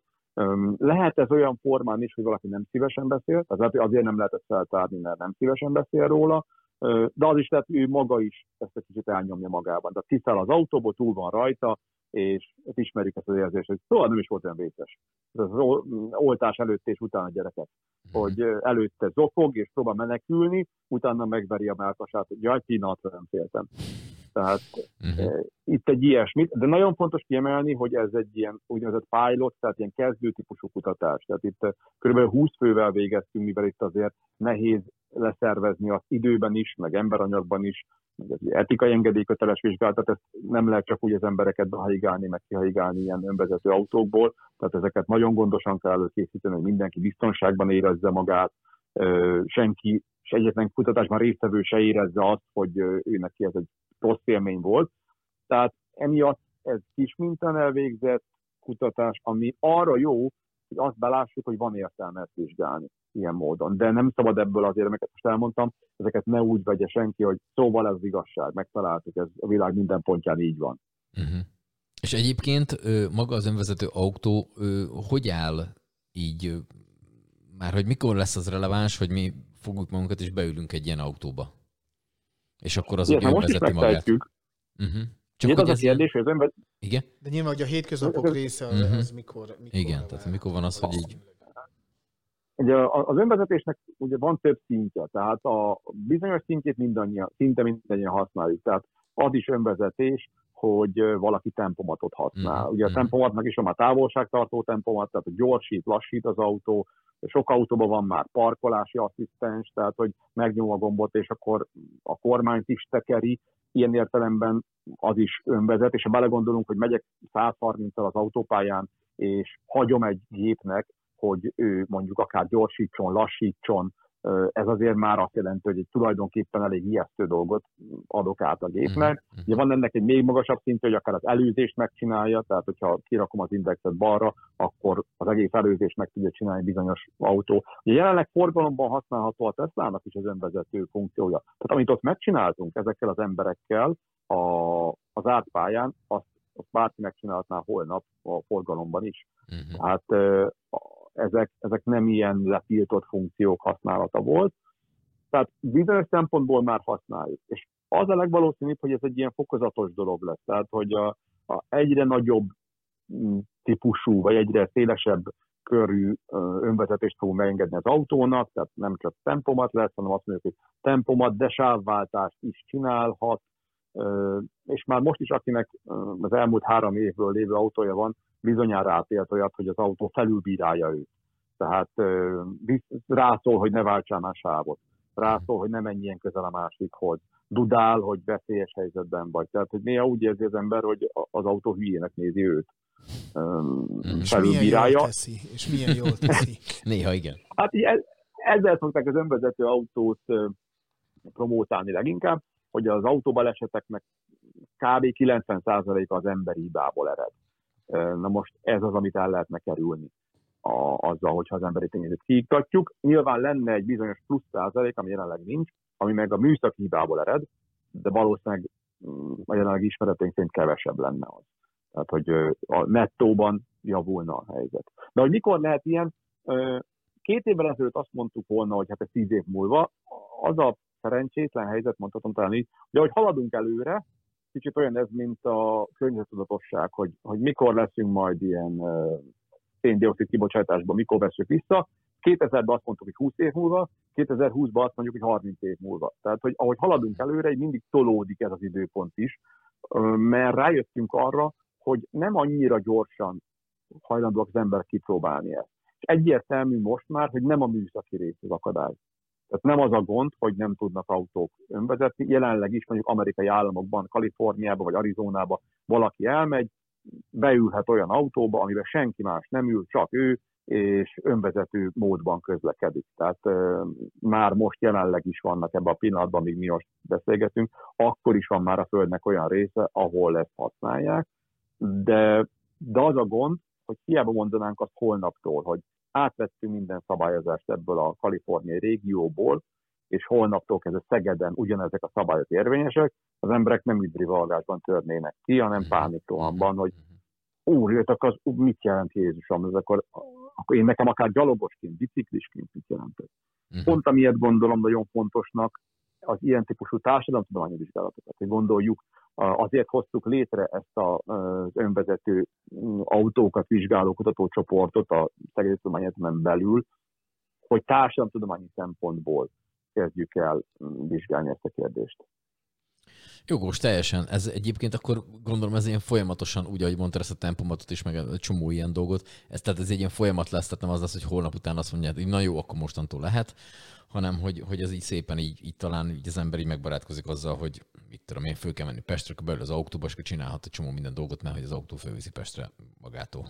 Persze, és itt azt is fontos rögzíteni, hogy ez nem csak önvezető autó, hanem inkább az önvezető jármű. Tehát, hogyha már azt látjuk, hogy a jelenleg is van metró, ami úgy működik, hogy önvezető üzemmódban megy. Lehet, hogy az utasai nem tudják, de, de úgy működik. Na most, hogyha én rájövök arra, hogy a kettes villamos az önvezető módban fog járni, és én a kettes villamoson látok embereket, akik utaznak, aztán már látok a, a húszas autóbuszon is, akik utaznak. Tehát, hogyha nem csak az autóban, hanem tömegközlekedésnél jelenik ez meg, akkor ez megint építi a bizalmat. Tehát már nem fogok annyira megrettenni. Jelenleg az, hogy a metró önvezet, attól azért nem félek annyira, mert most ö, ott megy egy alagútba, úgyse lép le elé egy kilencven éves valószínűleg az, az alagút közepén. Igen, meg fix pályás, vagy kötött pályás, bocsánat. Meg meg is áll, tehát ha le, le is lép, akkor, akkor egy önvezető metró azért egy kicsit könnyebben megáll, vagy ezt, ezt rosszul gondolom? Ne, ne, tehát meg is áll, gyorsabban észleli, észleli, hogy tényleg az látási viszonyoktól szinte függetlenül észleli, tehát ezek, mondom, műszakilag adottak. Itt az lesz a szűk keresztmetszet, hogy az emberek el tudják-e fogadni. Tehát azt tudják-e mondani, hogy igenis, én ezt hajlandó vagyok használni. Hát belegondolunk abba, hogy jelenleg is vannak olyanok, akik nem is kevesen, akik nem örülnek annak, hogy távolság, távolságtartó tempomat van az autójukba. Tehát nem akarják ezt használni. Tiktassák ki, legyen a régi tempomat. Ott van benne a megoldás, nem szeretné. Ugyanígy parkolási asszisztens. Nehogy már jobban parkoljon valaki, mint én. Tehát eh, ahova ő azt hiszem, nem lehet beállni, én majd mindjárt beállok. Uh-huh. Tehát ezekkel a, az emberi tulajdonságokkal, ezekkel számolni kell, mert eh, hiába engedik meg akár egyik napra a másikra. száz százalékosan az önvezető autók használatát, az emberek nem fognak egyik napra a másikra erre átállni. Uh-huh.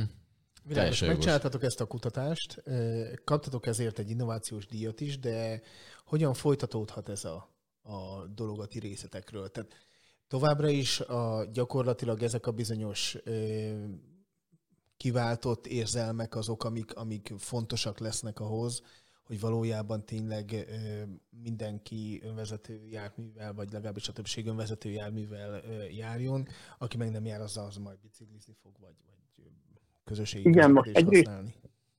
Indulunk nemzetközi irányba, tehát osztrák partnerekkel kezdünk el kiépíteni együttműködést. Másrésztről pedig a, az egész kísérleti elrendezést akarjuk még egy szinten magasabbra emelni. Ugye Magyarországon a Zala-zón az, ahol Zalaegerszeg mellett egy zárt pályán lehet, fogalmazunk itt teljes önvezetést, tehát amiben nincsen sofőr, olyan önvezetést tesztelni, most jövő, vagy pontosabban most már ez év elejére le van szervezve oda egy kísérlet. Tehát azt csináltuk eddig, hogy magát a módszert kidolgozzuk, hogy hogy lehet együttesen E E G készüléket, meg szemkamerát, meg kérdőíves mérést hatékonyan végezni.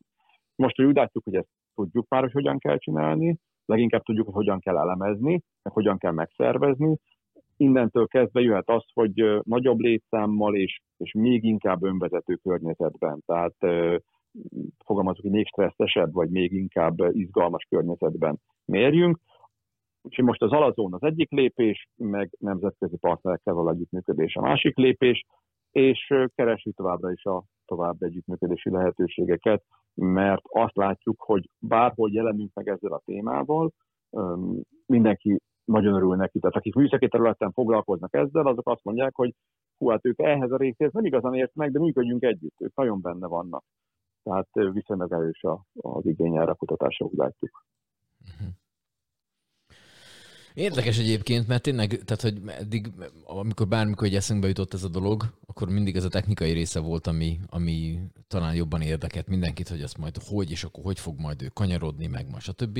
És közben tényleg itt van az emberi oldala, ami, ami meg aztán tényleg egy ilyen sokkal érdekesebb dolog így elfogadás szempontjából is, meg, meg hiába van már meg a technológia, hogyha az emberek meg nem akarják, mert tartanak hát, tőle, félnek tőle, vagy bármi ilyesmi. Uh-huh. Hogy, hogy más nem mondjak, és nem szeretnék ebben állást foglalni, csak a párhuzamra szeretnék rámutatni.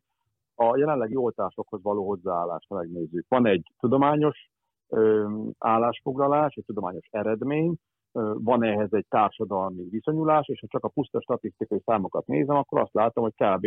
három emberből egy azt mondja, hogy nem, ő, ő nem, nem, nem fogadja el ezt, nem úgy gondolja, Ahogy, ahogy a másik kettő a háromból, vagy amit a tudományos állásfoglalás mond, tehát pedig ott az ő élete múlhat rajta, vagy egészsége múlhat rajta.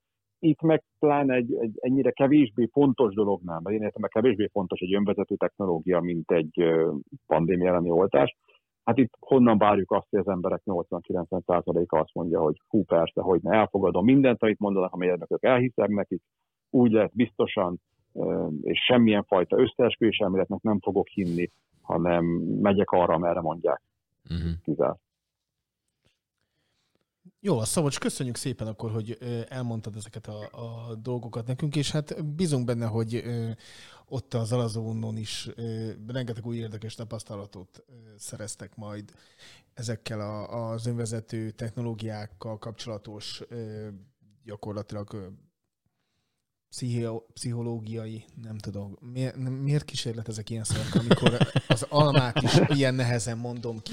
Mindegy. Szóval a lényeg az, hogy bízunk abban, hogy minél hasznosabb és minél ö, több ö, fontos értékes kutatási eredménnyel gazdagodtok majd az Zalaegerszeg környékén. Ja, ja, ja. Legyen így, legyen így. Köszönöm Köszönjük szépen. Köszönjük szépen. Ciao, ciao, ciao. Köszi, köszi, sziasztok. Na hát ez ugye másik. Hát ugye, amit, amiről, hogyha itt már a Don't Look Up című filmet emlegettük, Hogy, hogy tényleg az emberek, hogy ezt így ezzel megbarátkozzanak, hogy vannak ilyen dolgok a, az életben, és, és hogy tényleg van, én is úgy gondolom, hogy ha, ha az ember autót vezet, és megszoktad azt, hogy te berakod a kettesbe, akkor az annyival megy. Tehát, hogy te Isten igazából valamennyi, igen, kettesbe. Szóval hogy, szóval, hogy te valamennyire uralod azt az autót, vagy ezt a járművet, akkor benned az, az ad egy olyat, hogy te kontrollálsz mindent. Ami nyilván nem igaz, hiszen mások is közlekednek, ugyanúgy, ha nem adja meg az elsőbséget neked, attól ugyanúgy beléd szállhatod. Szóval egy csomó opció van ebbe, de valahogy mégis az ember azt érzi, hogy mégiscsak én uralom azt az egészet. Ha nagy gázzal akarok menni, akkor nagyja megyek, hogyha fékezek és óvatosan, és ha egyje, akkor adnyival. Szóval, hogy nekem nem mondja meg, amit itt egyébként Szabolcs sem mondott, hogy nehogy már majd megmondják, hogy én hogy parkoljak. Pedig megmondják. Egyébként meg lehet, hogy ez az autó, és akkor nem kéne hatból széttekernem a kormányt jobbra-balra, hanem az autó az csak egy óvatosba egy szépen berakja. Tehát nyilván vannak ennek előnyei, meg mindig is lesznek azok az emberek, akik, hogyha nézünk science fiction, most adjon versz egy lapáttal, se fog eszembe jutni a filmnek a címe, ahol ilyen önjáró autók vannak, beülsz, és annyit mondasz, hogy haza, és akkor hazavisz az autót, tehát nem kell már csinálni semmit. Upgrade, azt hiszem, az a filmnek a címe. Bármit mondhatál volna, azt mondtam, hogy tudom, hogy okay. tudom. Szóval ott vannak ilyen autók, és akkor azt ugye... Az a... Upgrade filmen volt egyébként? És tudom mi? A... Az Upgrade című filmen. Hallod? Most, hogy mondod? Ejj! Szép. Szóval, hogy, hogy abban vannak ilyenek, és ugye van az, amikor az ember ott azt hiszem srác motorozik, de látod, hogy autó van már, ezzel erre már nem emlékszik el nagyon, de hogy igen, motorozik. Van egy ilyen vrv, amit motorozik, így oda, lehet, hogy oda csőrend. Van, na jó, jó, jó, most már nem húzó be. Szóval, hogy, szóval, hogy ő azt így szereti azt, hogy ott kipufogó gáz van, meghúzza, és akkor olajos lesz egy kicsit. Tehát, hogy nyilván ennek is van egy, egy életérzése, de magát a technológiai fejlődést nem nagyon tudjuk megállítani, mert azért, hogy a tényleg azt nézi az ember, hogy mondjuk fölmész Pestre, és mondjuk egyedül vagy, vagy mondjuk ketten, beültök az autóba, és azt a másfél órát is tudod hasznosan tölteni, és az tök mindegy, hogy ez most neked egy, egy cikk elolvasása, két e-mail elküldése, egy telefonhívás, vagy bármi, amit te tényleg oda tudsz figyelni, és nem azt kell figyelned, hogy te most éppen előző, vagy bármi, én alapvetően nem szeretek vezetés közben fölvenni semmilyen telefont, headsettel se. Tehát itt alapvetően egyébként nem veszem föl. Headsettel meg olyan, hogy most akkor hol figyelek. Tehát nekem ez mindig, mert én férfiből vagyok, nem tudom ki mennyire van, te hogy látod ezt. Én egyszerre egy dolgot tudok csinálni. Én férfi, bocsánatot kívánok, én egyszerre egy dolgot tudok csinálni. Nem tudom, hogy ez mennyire férfi dolog, de én, én azért azt látom, hogy ez így van. Tehát én, hogyha vezetek, akkor vezetek. Tehát akkor ne helyezdenem valakit néha megfejteni. Akkor muszáj azt is, már azt is szól, hogy mást csinálni, úgyhogy én ezt eddig még megúsztam már abból a szempontból, hogy nem baleseteztem, de, mm-hmm. de tényleg azért vannak olyan helyzetek, amikor, amikor így egy kicsit, nem azt mondom, hogy megijedek, de, de így utólag egy ilyen hú érzés azért van, hogy, hogy jó, hogy ezt most megúsztam. Na ugye. Szóval, hogy a technikai fejlődésnek nem fogunk itt ellenállni, de majd látjuk, hogy mi a helyzet. Visszatérünk erre, hogyha majd megláttuk a nagy távcsővel, mi a helyzet tizenöt év múlva. Kíváncsi leszek egyébként, hogy tizenöt év múlva visszatérünk ugyanerre a témára, az kétezer-harminchétben, ezt kimondani is borzalmas. Szóval kétezer-harminchétben itt fogunk ülni, és akkor lehet, hogy már nem itt ülünk, hanem csak valami, nem tudom, benyomunk egy gombot valahol, és ilyen nem is kell beszélgessünk hangosan, hanem így, így csak így a hullámokat valahogy majd addigra majd megfejtik. Szóval nem tudom, mi lesz tizenöt év múlva, de a lényeg a lényeg, hogy... Hogy megint egy, egy, egy-két okos dologgal lettünk előrébb, nem? Te hogy látod? Így én, van, én most én egyébként tökre örülök ennek, mert tényleg van egy-kettő olyan dolog, amit így nem tud biztos, hogy eszembe jutott volna, de így meg aztán, hogy ezeket a férfiakat hallgattuk, akik értenek is valamihez, nem úgy, mint én. Így azért én azt gondolom, hogy beljebb vagyunk egye. Igen. Én nagyon izgatott vagyok ezzel a űrtávcsővel kapcsolatosan, és És én hiszek abban, hogy talál valamit. Tehát, ö... Tehát lesz egy élhető bolygó valahol, ahova majd... Nem de már úgy fogunk benne ez... elmenni. Nem, nem akarok én elmenni sehova se. Örülök, ha agyőig eljutok néha. De a Tamtammal. A... Most hallottam az új, az új Tremtének az a neve, hogy Tamtam. Hallottad? Tamtam? Megőrülsz. Egy nőtől hallott, mert hogy kipróbáltuk, és hogy be tamtamoltunk agyőről, és ott a megállóban egy hölgy mondta a telefonban, hogy te hallod, most menjek a Tamtam, akikkel próbáltak, mert nagyon jó. Mondta ezt ő. Oké, szóval agyő, igen. Tehát, hogy én bízom abban, hogy, hogy, tehát, hogy nem vagyunk így egyedül. Ezek ilyen furán hangzanak, meg ilyen u f o jellegű összeesküvés elméleteket is majd mindjárt jó rám húznak, hogyha meghallgatják a, ezt az adást, legalábbis eljutnak ideig még azok, akik itt vannak velünk, vagy itt lesznek velünk. Ez szép teljesítmény lesz egyébként, mindegy. Tehát, hogy én bízom abban mégis, hogy... hogy hogy nem vagyunk így egyedül az univerzumban, és, és hogy valamilyen, valamilyen életforma valahol, valahogyan azért csak van rajtunk kívül. És ez nem azt jelenti tényleg, hogy, hogy egyszer csak tényleg ilyen í té vagy, vagy bármilyen... Gyíklények. Akár azok is. Gyíklények lehetnek. Akár azok is, de szóval, hogy, hogy tudjuk azt, hogy, hogy nem vagyunk egyedül. Oké, oké, oké. Tessék nézni Inside Job című animációs filmet, meg Rick és Morty-t, és akkor rájön az ember, hogy nem csak egyedül vagyunk a, a világban. Világűrbe, galaxisba és univerzumba és egyebekbe. Jó, előbb úgy, az Upgrade című filmet akartam megnézni, meg. de, de akkor meg előre veszem ezeket. Inside Job meg, az Inside Job nagyon jó. És nevetni fogsz nagyokat közben. Akkor jó. Jó, úgyhogy nagyjából ennyi a helyzet. Jövő héten is lesz Szeged Podcast, addig ezt mindenki hallgassa meg még egyszer az elejéről. Mert utána kikérdezzük, és tessék kijegyzetelni a fontosabb dolgokat. Ez egyébként egy jó kívánság volt most Gedzótól. Ugye? Ne viccelj. Jó, úgyhogy jövünk jövő héten is. Köszönjük szépen a tisztelő figyelmet. Puszilás. Oké, okay, sziasztok. Hello.